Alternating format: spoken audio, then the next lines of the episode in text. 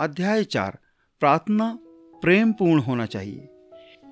प्रार्थना ईमानदारी से एवं प्रेमपूर्ण, अर्थपूर्ण रीति से अपने हृदय या आत्मा को परमेश्वर के सम्मुख उड़ेलना है।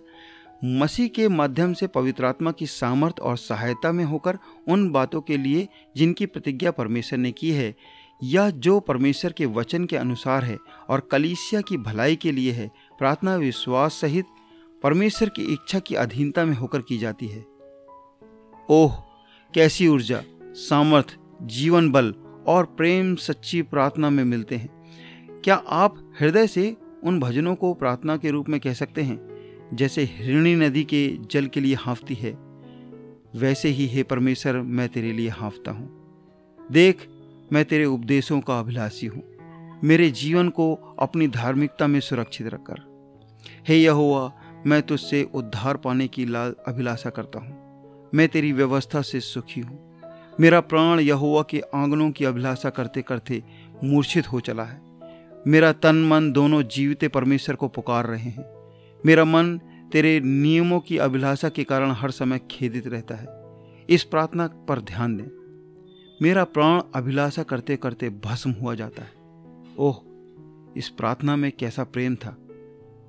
आप ऐसा ही समर्पण दानियल में भी पाएँगे। हे प्रभु, सुन ले। हे प्रभु, पाप क्षमा कर। हे प्रभु, ध्यान देकर जो करना है, उसे करने में विलंब न कर। हे मेरे परमेश्वर, तेरा नगर और तेरी प्रजा जो तेरी कहलाती है, इसलिए अपने नाम के निमित्त ऐसा ही कर। दानियल नौ अध्याय, उन्नीस वचन। प्रत्येक शब्द में कितनी तीव्रता और व्याकुलता है। प्रेरित याकूब इसे प्रचुर सरगर्म या काम में आने वाली प्रार्थना कहते हैं। यीशु के विषय में भी यही कहा जा सकता है। और वह अत्यंत संकट में व्याकुल होकर और भी हृदय वेदना से प्रार्थना करने लगा और उसका पसीना मानो लहू की बड़ी बड़ी बूंदों की नाई भूमि पर गिर रहा था।